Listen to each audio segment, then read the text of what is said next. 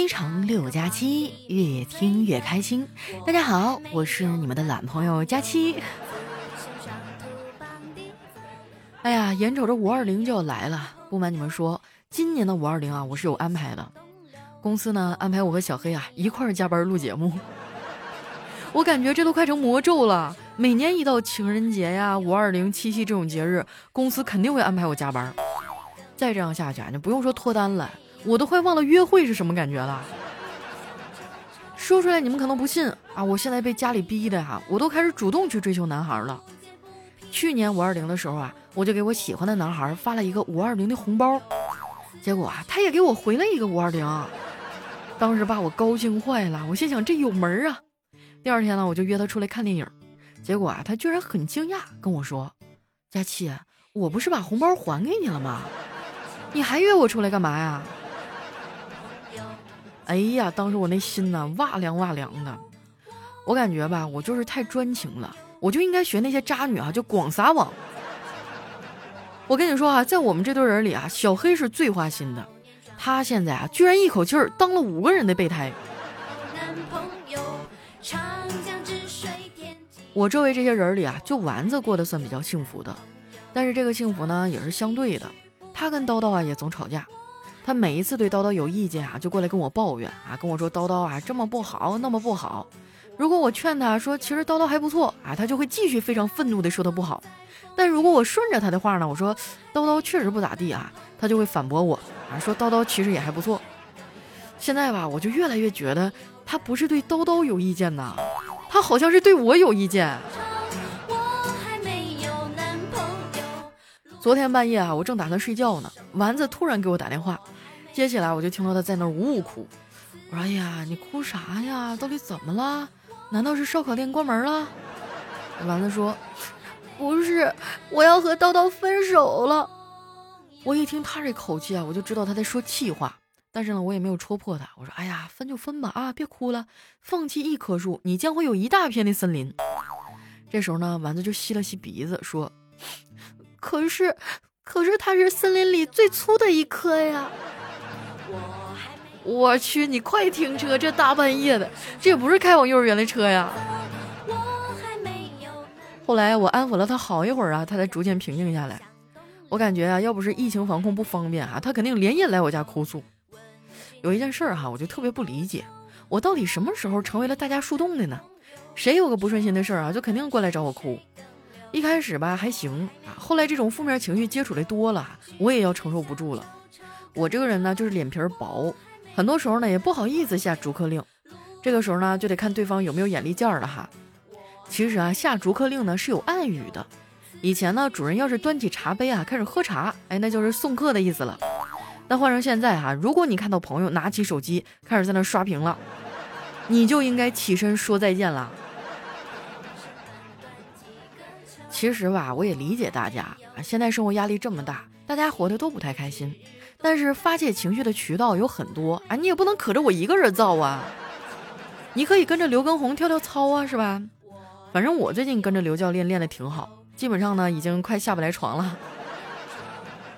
不得不说哈，时代真的是不同了。以前呢听《本草纲目》费嘴，现在听《本草纲目》费腿呀。今天啊，我正在床上趴着呢，小辉儿啊突然气呼呼的进来了。我说怎么了？小辉说上学没意思，我不想去上学了。我说发生什么了？没什么，就是有些事儿看不惯。我就追问他，比如呢？我考了一百分，老师说是他辛苦教育的结果。后来我考了二十分，他就说是因为我不努力。哎呀，你说这孩子也挺可怜的呀。为了安慰他，我就答应带他出去买好吃的。哎，他就高兴了，嚷嚷着啊说要吃西瓜。可能是夏天要来了吧，买西瓜的人还挺多。我旁边一大姐啊，特别专业，把那西瓜拿起来放在耳边，一边啪啪的拍哈，一边听声音。那个卖西瓜的小贩哈都呆了，你知道吗？就那么愣愣的看了他一会儿，说：“大姐，我这西瓜都切开了，你还拍它干啥呀？”我感觉哈，这大姐可能是想要一个买瓜的仪式感。每个人呢都有自己的仪式感，像我哈，我的仪式感呢就是上网的时候手里一定要攥一个核桃，哎，你们要是想吃核桃又打不开啊，可以这样操作试试。哎，你就把那个核桃呢放在手心里，然后打开微博，刷着刷着，你的拳头就硬了，然后这个核桃它就开了。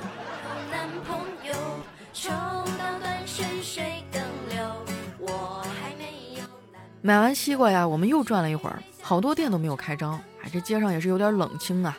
小辉觉得没意思啊，就拉着我回家了。小孩嘛，好奇心强，一路上就不停的问东问西。快到门口的时候，他就问我：“姑姑，你知道我们国家著名的壁画有哪些吗？”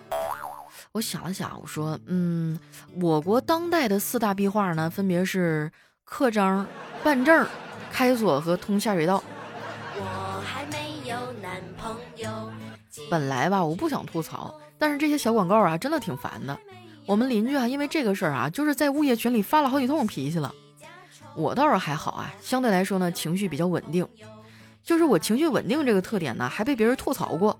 他说：“佳期啊，你三观那么正，情绪又那么正常，我真的很难找到和你做朋友的切入点啊。”其实我也不是生下来情绪就这么稳定的，我是被生活和工作磨成这样的。每次我这么说呀，我爸妈都不信。他们那一辈儿呢，理解不了我们当代年轻人的苦，他们的思想还停留在上个世纪呢。我妈以前啊就老教育我，她说只有辛苦劳动换来的收获才有意义。我觉得她这话吧说的也没错，确实哈，劳动换来的果实更有意义，而不劳而获呢，只会让我们感到快乐。我有一朋友啊，就因为工作压力大，身体出了问题，看了无数次的医生啊，吃了很多很多种药，结果发现还是辞职啊，对改善身体最有效。我挺佩服他的，毕竟这个时候辞职啊，真的很有勇气。我反正不敢哈。疫情这两年我变了很多，那个曾经梦想仗剑走天涯的姑娘，结果现在啊，连迟到都不敢。我觉得当下最重要的事儿呢，就是好好赚钱，其他的啊都可以先放一放。被领导虐啊，被甲方虐都不算啥，钱就是我心口的创可贴啊。当然啦，我也是有一定操守的，我不会因为利益出卖灵魂。因为我打听了一下，这两年呢价格都不太行。也不知道这疫情啥时候能结束哈？到底还能不能结束？我有时候就想哈，你说如果一直这样，那我以后结婚是不是就不用办婚礼了？我开个直播就可以啊，你们到时候也不用随份子了，你就直接给我刷礼物就行。我和丸子说了我的想法，丸子说：“我觉得这个形式不太好，这样会剥夺我吃席的快乐。”我说：“你咋就知道吃呢？我们的友情在好吃的面前一文不值啊！”我可没这么说，我就是觉得结婚没意思。人如果想要活得快乐一点，就没必要给自己设立那么多条条框框。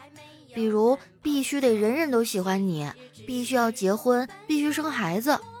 但是人想要活得快乐一点，那就得必须有钱。没想到啊，丸子小小年纪居然活得这么清醒。不过光是活得清醒有啥用啊？那还是得想办法赚钱。我感觉赚钱这个事儿啊，靠我自己是费劲儿的。于是解封的第一天呢，我就去庙里求神拜佛，我顺便还求了个签儿。那大师就问我：“你想知道什么呀？”我说：“我想知道啊，这疫情什么时候结束啊？”大师叹了一口气啊，给了我一个签筒。哎，我就抱着那签筒使劲的摇啊摇，摇了半天，结果最后怎么着？掉出来的是一根棉签儿。我真的好怀念以前没有疫情的日子啊！我记得我疫情前最后一次聚会啊，还是大学同学会。那天呢，我因为加班啊去晚了。一进饭馆，我就开始道歉。我说：“哎呀，实在对不起啊，有点急事来的晚了。你们都吃完了吧？没事，我吃点剩的就行。”然后呢，我就坐下来开始低头干饭。这时候呢，旁边的同学说：“没事啊，我们也刚到，这不刚坐下吗？上桌吃的还没收拾完呢。”这当时把我给尴尬的呀，脚趾头都能抠出三室一厅了。更要命的是，那天来参加同学会的人里啊，还有我大学时候暗恋的人。我从大一的时候就喜欢他，暗恋人家两年了都没有勇气表白。后来在闺蜜的鼓励下，我终于写了一份充满爱意的情书。但是写完了呢，我也不敢拿给他。好几次见着他，这情书就在我兜里，但是我握着情书的手哈，怎么都没有办法从口袋里拿出来。就这样啊，我浪费了好几次特别好的机会，这情书啊也被我攥的是皱皱巴巴的。终于有一天呢，我不知道从哪来的勇气，一见着他呀，我就把那封皱巴巴的情书塞进他手里，转头我就跑了。我跟你说，那天晚上我激动的一宿没睡呀。没想到第二天啊，他给我打了电话，说要跟我见面。我当时那心情怎么说呢？就是哎呀，既紧张又兴奋哈。我们俩就在校园昏暗的路灯下见面了。他看着我哈，就我当时一脸忐忑，然后他就犹豫了半天，问我说：“佳琪啊，昨天你塞给我一百块钱干啥呀？”我的天哪，拿错了！真的是往事不堪回首啊！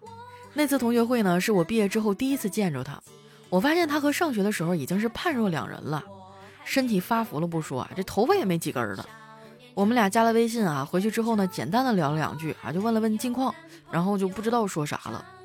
后来啊，还是他打破了尴尬，说：“要不早点睡吧，我昨天晚上梦见的泡面还有半桶没吃完呢。”哎呦，我就纳闷了，我当初到底看上他啥了？我当年好不容易攒下的滤镜，这下全部都碎了。更让我心塞的是啊，跟他聊完天呢，我满脑子都是泡面。后来我实在没忍住啊，就去淘宝上买了一箱。我做梦都没有想到，现在泡面居然卖的这么贵了。要不是我有返利公众号丸子幺五零啊，帮我省点钱，泡面我都要吃不起了。如果说你也喜欢网购哈，那赶紧关注一下我的返利公众号，名字呢叫丸子幺五零，就是丸子的汉字哈，加上阿拉伯数字一百五。关注完之后记得置顶哈，这样用的时候找的也比较方便。关注完公众号呢，这只是第一步，接下来的操作哈更重要啊。呃，你每次网购之前呢，你先打开这个返利号，然后呢，你你想要买什么，你就复制那个宝贝的链接发送到公众号里，它会 biu 给你弹回来一个链接啊，你点进去呢，这个店铺呢也还是那店铺啊，卖家也还是那卖家，什么售后啊、物流啥也不少哈，然后呢，你按照提示下单，然后就是 就什么都没变，最后你还能省钱了。关注这个号呢，不仅是网购啊，像你什么打车呀、加油啊，都能领券儿哈，都有相应的优惠和返利。没关注的，现在立马搜索公众号“丸子幺五零”啊！这占便宜的机会，一般人我都不告诉他。一二三，三二一，很简单的语句，却不知道我每次都这样等着你消息。一二三，开始我总试着数下去，思念像星星，多得竟，让我再也数不。一段音乐，欢迎回来啊！刚刚是不是太嗨了？来听首伤感的歌，冷静一下哈。这首歌呢是来自我的好朋友、我的好兄弟侯浩中最新出的一首单曲哈，叫《清零》，清空一切哈，往事归零的意思。你说这个老爷们儿哈，就到底受了多大的情伤啊，能写出来这么伤心的歌？我最近脑海中一直都是一二三三二一哈，就反复的循环播放啊。说到浩中呢，我们俩认识很多年了，实不相瞒，当初我追他，他没同意，受伤了吧？是不是？还不得是大姐过来捧你？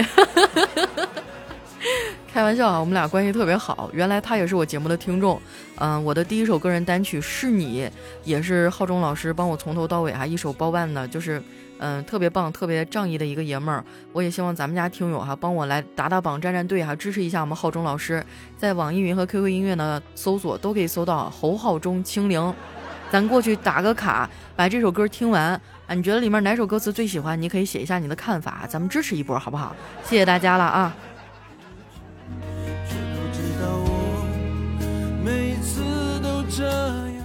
那接下来时间哈，分享一下我们上期的留言啊。首先这位呢叫可爱的佳期，他说：“佳期，我长大了要娶你，你愿意等我吗？”那你今年多大呀？就是我退休之前，我能不能见着你成年呢？咱说。哎呀，真的是，我就发现啊，时间过得真快啊。当初那些说喜欢我的男孩，现在他们的儿子都已经挺老高了，而我还是一个单身狗。下一位呢叫清茶，他说佳期啊，如果你蹲下再站起来的时候，膝盖呢发出声响，那你可得注意了啊，这说明你的听力还挺正常的。你这说的是什么废话？但是咱该说不说啊，岁数大了，我现在在电脑前坐超过俩小时，我站起来的时候，我这个腰啊就嘎嘣嘎嘣响。我感觉我就像是一个年久失修的一个机器一样啊，浑身哪儿都不得劲儿，这也突出，那也突出的。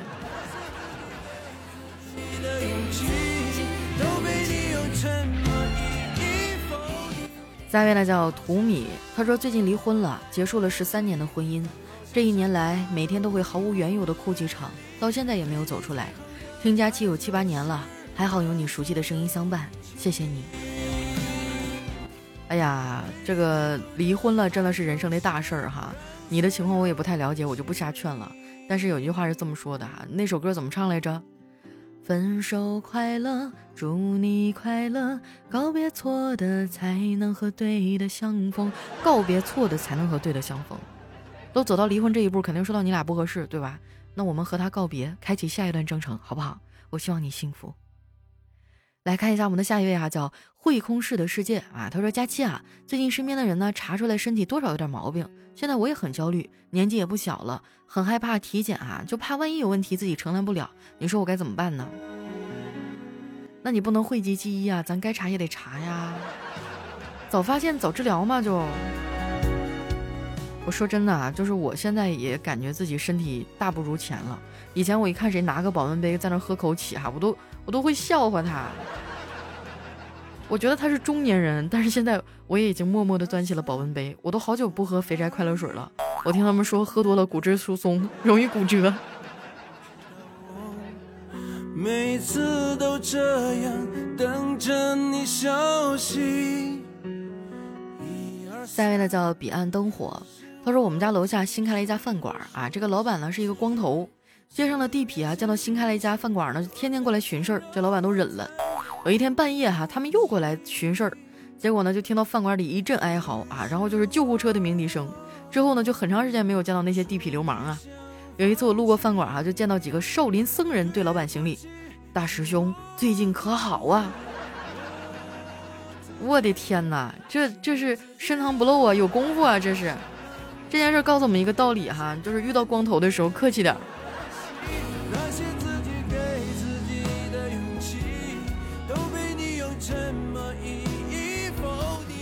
下一位呢叫嘟嘟，他说一个朋友啊，刚才在咖啡店喝咖啡，对面坐了一对情侣，这个男的哈一边抽烟儿哈，一边和这女的说着悄悄话。这时候呢，有一个漂亮的少妇走过去，直视着这个男人说：“我怀孕了。”那女的一愣哈，甩手就给那男的一耳光，然后对他又拉又扯，连哭带闹的。这时候呢，少妇接着说：“那个能不能麻烦你把烟掐了呗？”你瞅瞅，你说哎呀。无妄之灾呀，兄弟们！这件事告诉我们一个什么道理？公共场合不要吸烟啊！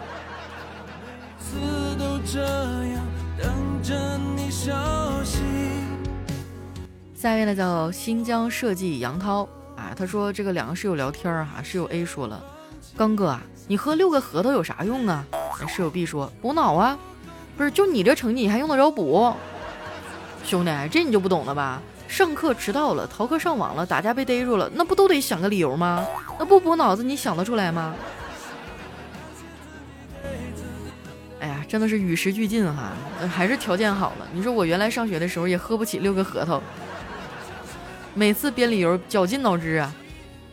下面呢叫袁白，他说今天的大事儿啊，到了明天就是小事儿；今年再大的事儿，到了明年都是故事；今生再大的事儿，到了来世都是传说呀。哎，我发现人上了岁数以后啊，这个整个人心态就变得佛系了，心胸也宽广了。就早些年我的老粉都知道啊，我以前那脾气多烈呀，我跟人吵架没有输过。但是现在我要碰到那种傻逼或者杠精哈，我就我都懒得回复他，我说啊是吗？呵呵，你开心就好。我就这么说吧，现在把所有过去跟我有仇的人聚在一块儿，放到我心里，可能还挺宽敞的。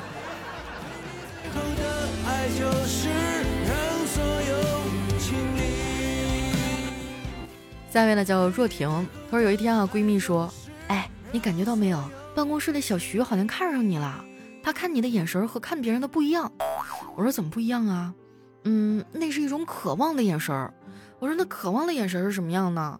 闺蜜想了想，然后就伸手从桌上拿起一款牛肉干儿，然后把家里的小狗喊到跟前儿，指着指那个小狗说：“你快看，就是这种眼神儿。”那也不一定是喜欢它吧，没准就是馋了，馋它的身子。下一位呢叫纳兰要瘦，他说宿舍里卧谈会，我就问，哎，高考七百分和七百万，你们选的哪一个呀？室友 A 还说，知识改变命运，我选七百万。啊，室友 B 说了，知识还能炫耀一下，钱能干什么呀？我选七百万。室友 C 说，没有知识怎么和富二代拼？我选七百万。室友 D 说，你们都太肤浅了，我选七百万。哎呀，咱就说高考七百分还有七百万，哪一样跟你有关系呢？这就好像是小时候我总在思考，我是上清华还是上北大呢？就是跟你有什么关系？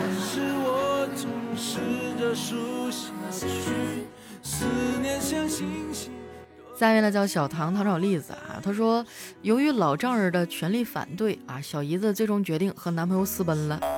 结果去火车站不久啊，还没等老丈人追过去呢，小姨子自己回来了。她说：“我和他分手了。”我们就连忙问怎么回事啊？原来哈，小姨子昨天收拾行李，家里没有大包啊，就找了一个装鸡饲料的蛇皮袋，装了半袋衣服啊。但是到了高铁站呢，她男朋友就是斜背包，带着一个笔记本，和扛着蛇皮袋的小姨子啊形成了鲜明对比。这俩人呢，当场就分手了。要我说什么私奔呐这种剧情啊，电视剧里看看也就算了。凡是你爹妈不看好的事情，百分之九十都是坑。以前有人问我说：“佳期啊，我不知道什么事儿我该做，什么事儿我不该做哈。”我就这么跟你说吧，凡是你回家不敢告诉你妈的事儿，你都不该做。我不排除可能有些父母啊有点过度关爱了，可能会提出一些，嗯，就是他们那个年代的角度去思考出一些答案啊。但是你要记住一点，这个世界上最爱你的永远是你爸妈。他们是不会坑你的，然后就是多听听他们的意见吧，就不要等长大了以后是吧，磕的满头大包，那时候你后悔一后悔莫及。哎呀，当时我妈跟我说什么，那就没有用啊。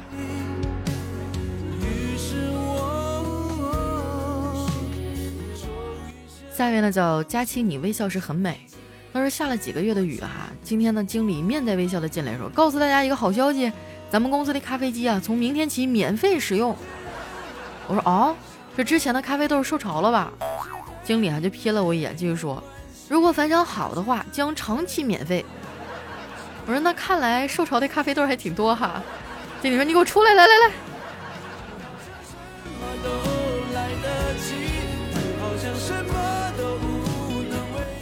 下面呢叫弯弯，他说有一老头啊，独自抚养儿子长大，等他们都成家了，自己觉得寂寞呢，想找一老伴儿，但是呢又不好意思明说。他就对儿子说：“啊，这个后背痒痒，够不着。”这儿子呢，赶紧给他买了一痒痒挠。他就说：“哈，晚上睡觉脚冷啊。”儿子又给他买了个热水袋。过了几天啊，儿子说朋友结婚要去参加，老头就说了：“结什么婚呐？买个痒痒挠和热水袋不就行了吗？”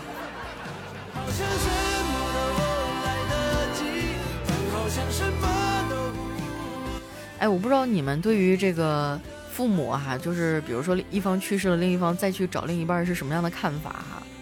就是我最近也一直非常的纠结这件事儿，难受肯定归难受哈，但是我觉得父母为自己操劳一辈子了，他们也有自由选择的权利，凭什么老了老了，我们忙工作了，我们成天到处跑，然后还让他一个人孤独终老呢？对吧？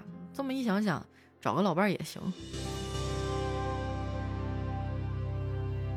三位呢叫有时间我就去捡屎啊。他说有一天晚上哈，宿舍卧谈会，一哥们讲到，哎呀，几天没回家，想不到昨天回去一看，家里的母狗生了一窝小狗。我就随口问道，呃，狗怀孕要几个月呀？哥们回答说四个月吧。我就推算哈，一月、十二月、十一月、十月，然后就想到国庆的时候呢，去他们家玩过。之后我就条件反射的说了一句，那不是我去了你家之后，你的狗就怀上了啊？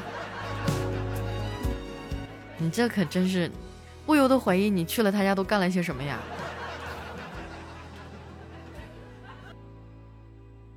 下一位小伙伴呢叫独家追妻，他说女生出门前的两个小时啊至关重要，有的女生呢要经历洗头发、吹头发、时装秀、拍水、描眉、涂口红，哎，就恨不得把时间改为百进制。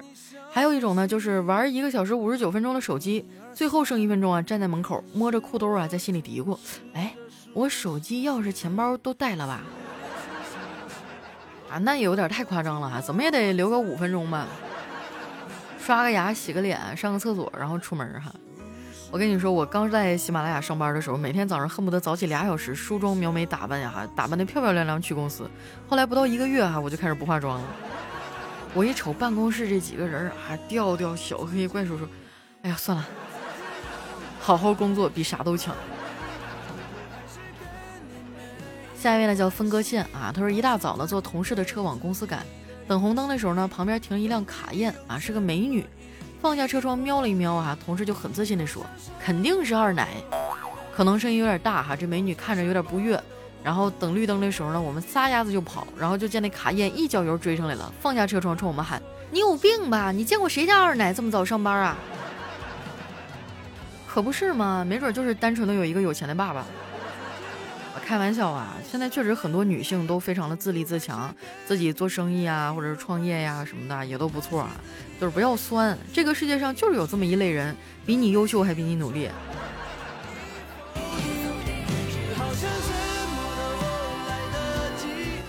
下一位呢叫佳期的雨熙，他说记得高三快毕业的时候啊，班里管的也不严了啊，这个座位随便坐。我们班一对情侣呢吵架了，这个女的属于非常漂亮那种类型，就吵吵着啊说不要再和那男同学坐一块儿了。那男的就说你换呢，你换，不坐就不坐。这女的还哭哭啼啼对他吼道：“我就是和班里最丑的坐在一块儿，我也不和你坐一起。”说完就朝我走了过来。你这属实的是有点侮辱人呐。来看一下我们的最后一位啊，叫推爱佳期一三一四。他说和男朋友啊一块出门玩，突然感觉肚子不舒服。男友看到我痛苦的表情啊，就关心的问我怎么了。我说肚子疼，大概是大姨妈来了。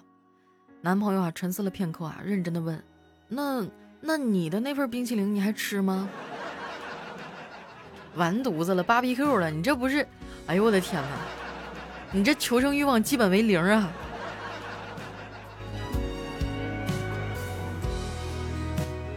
好了，那今天留言就先分享到这儿了哈。喜欢我的朋友呢，记得关注我的新浪微博和公众微信，搜索主播佳期，是佳期如梦的佳期啊。这首非常好听的歌呢，是来自我的好兄弟侯浩中的《清零》，啊，清空往事，一切归零的意思哈。希望大家能够喜欢，多多支持啊。然后今天我们的节目就先到这儿啦，伴随着好听的音乐，我们下期再见。